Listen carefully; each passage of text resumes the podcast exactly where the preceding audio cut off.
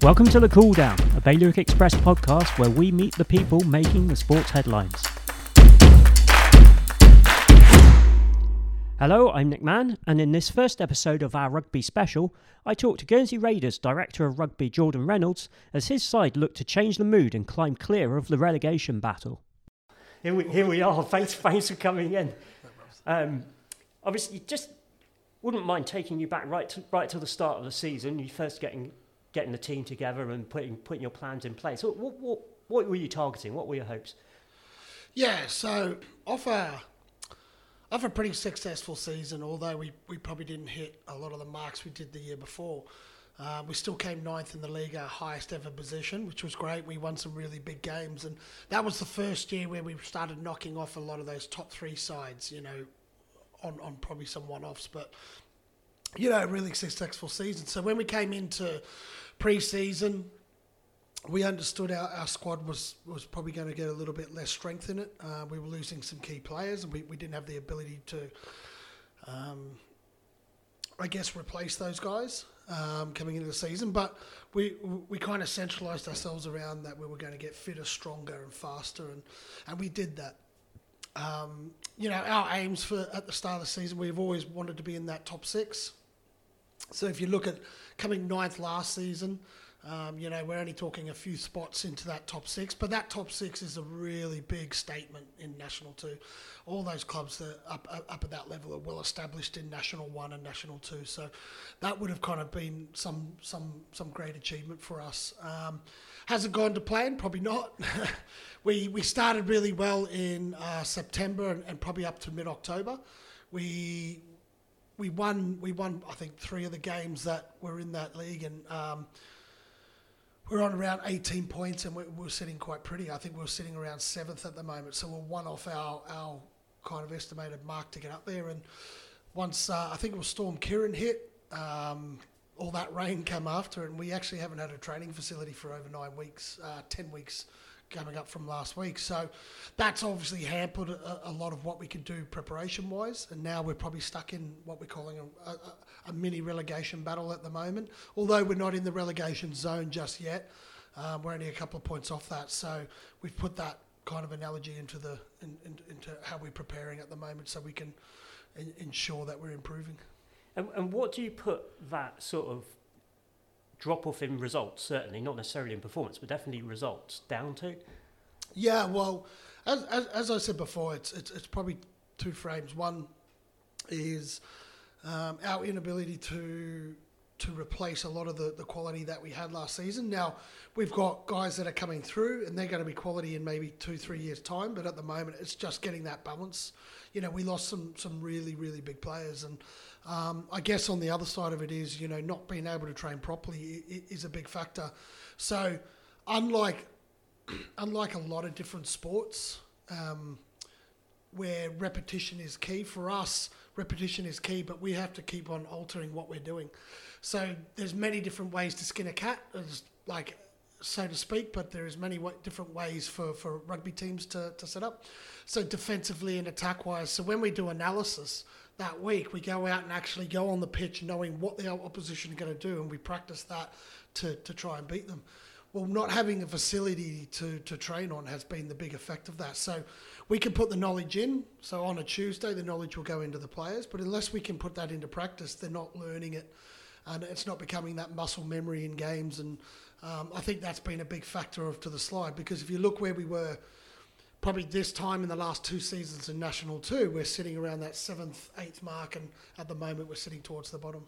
And a, typical week for people that don't know about, about your setup, I, I, think I've seen you down at Footes Lane doing these like presentations to the team. Like, how, how does that typical week pan out, and and what have you done to replace being able to be out on the pitch? Yeah, well, yeah, well, we're still working through the second one. Um, because that's still a big big problem. But um, yeah, so a typical week for us um, as a team. So we play on Saturday.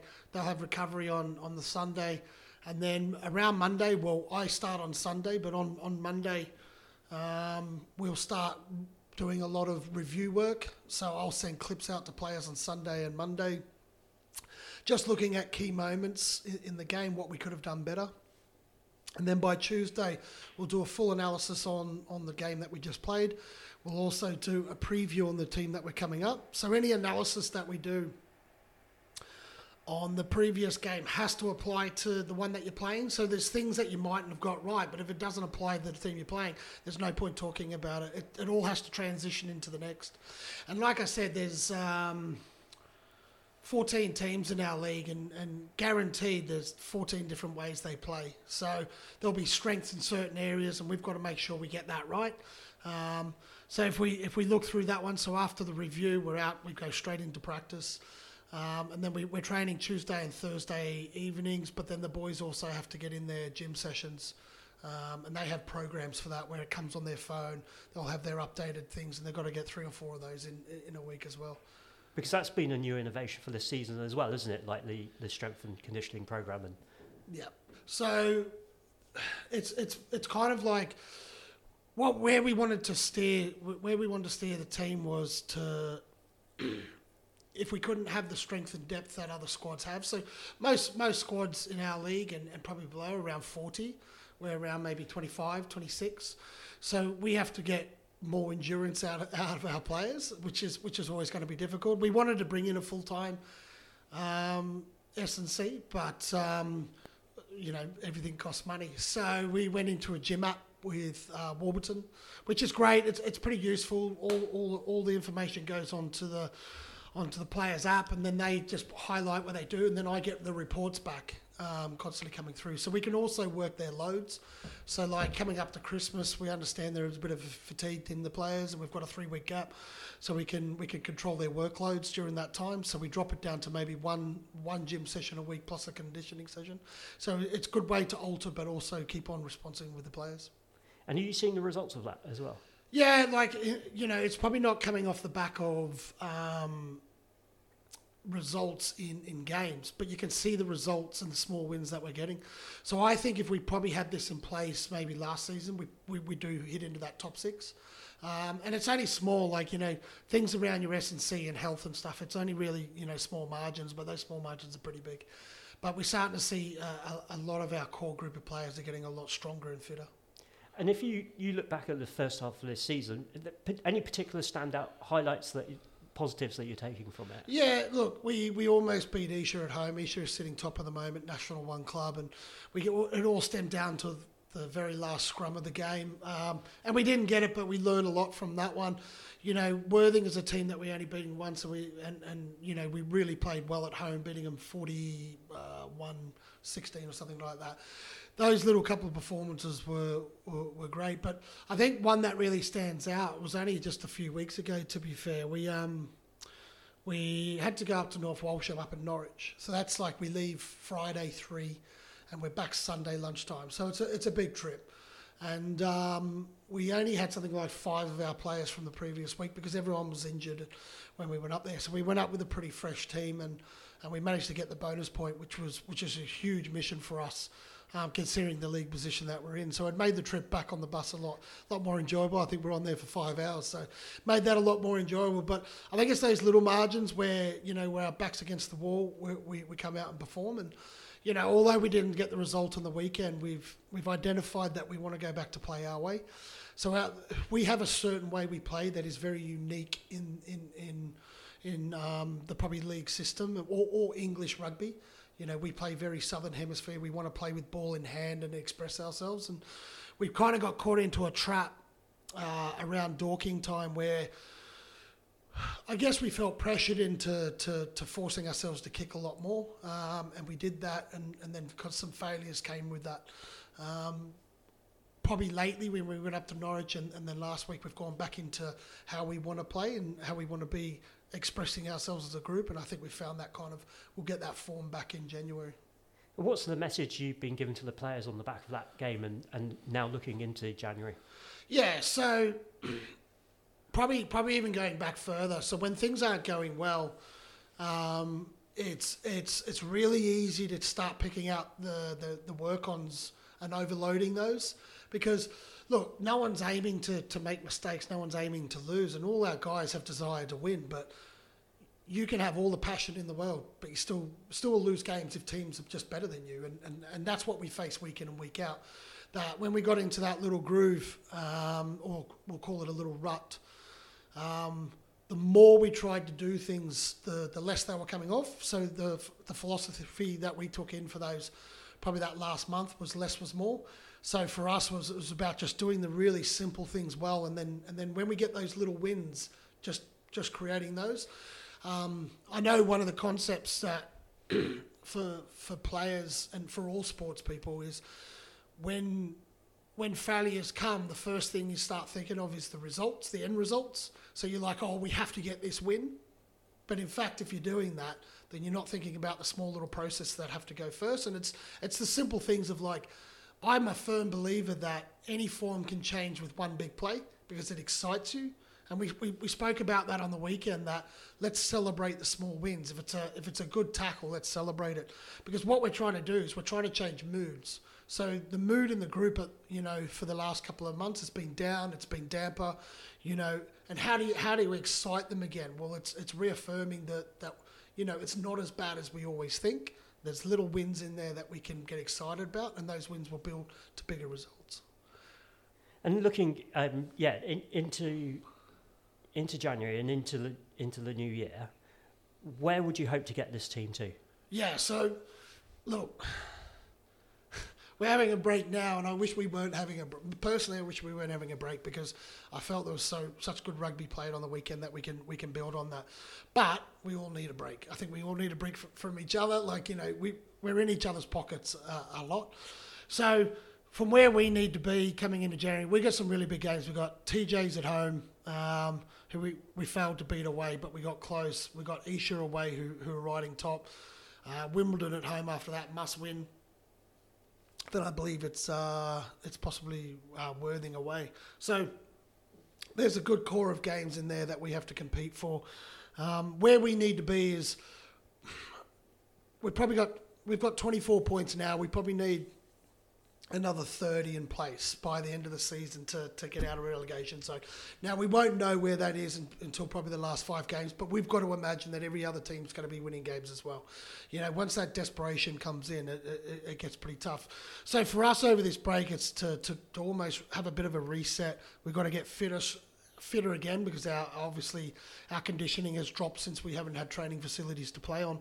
Well, by the time we get into January, we've got to be looking at each block. So the first block we've got three games.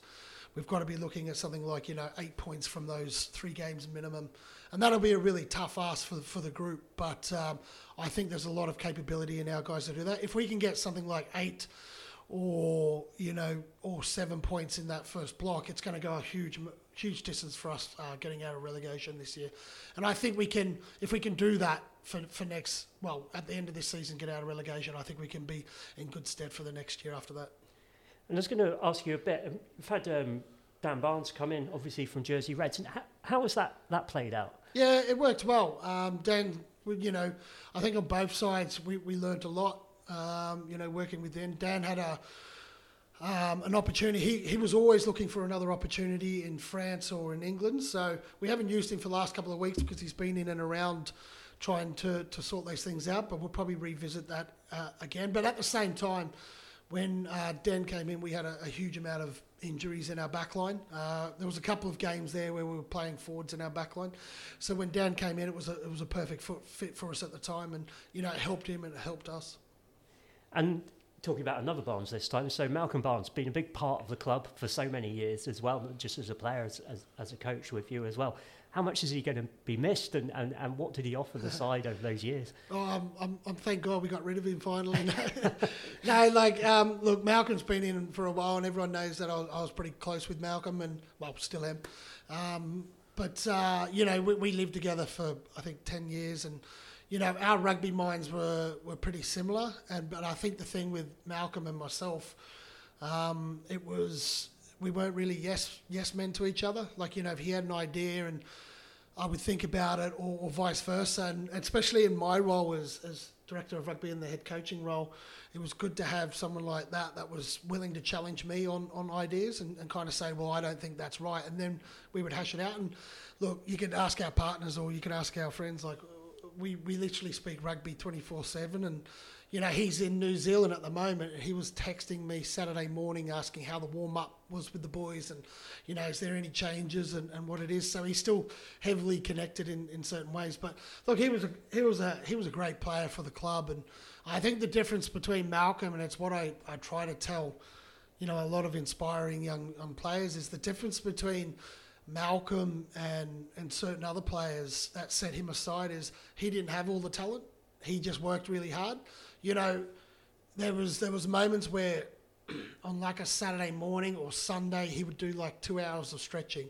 Like for me, I'm probably getting over a hangover or you know sitting on the couch, but that was his prep. And then Monday he was in the gym, and then you know his whole week was almost meticulous in the way he prepped. And that doesn't matter if he was playing for the Chiefs in New Zealand or he's playing for Vikings. He he doesn't change his prep for for anything. And I think that professionalism is you know, admirable in one, but I think that's what made him such a, a, a great player.